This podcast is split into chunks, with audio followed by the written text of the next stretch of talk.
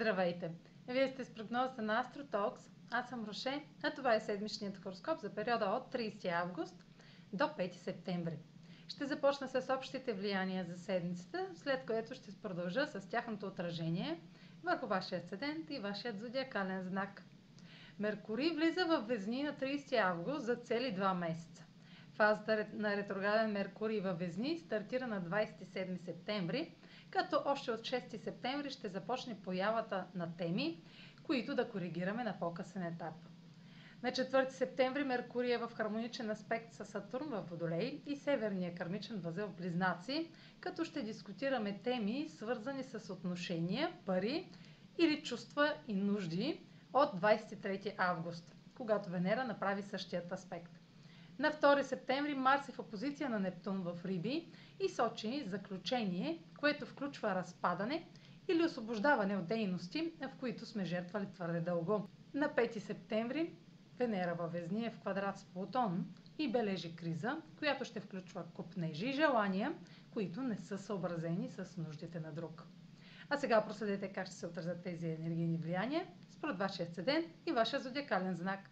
Седмична прогноза за Седен Дева и за Зодия Дева. Меркурий във вашата сфера на личните ресурси благоприятства интелигентните преговори и дипломацията по финансови въпроси. Отличен момент за споделяне на това, от което се нуждаете или вашите ценности.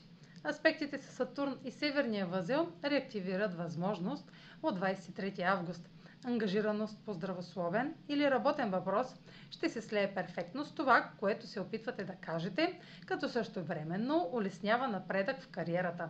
Това може да бъде официално финансово споразумение или признаване на метод на работа, който да ви помогне да напреднете.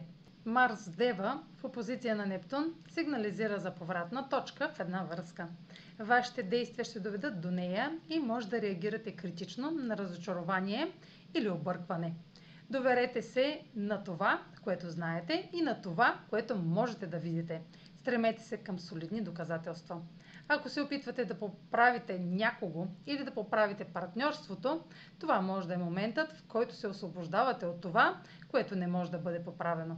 Венера във вашата сфера на личните ресурси в квадрат с Плутон може да предизвика преразход или финансови или емоционални манипулации. Това, което искате, ще е изразено интензивно и основната причина ще бъде несигурността или грешно насочено желание.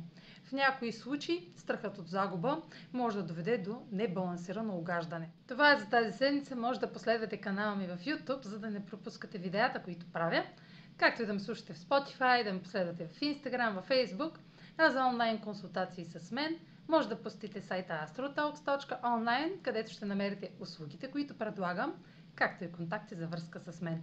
Чао! Успешна седмица!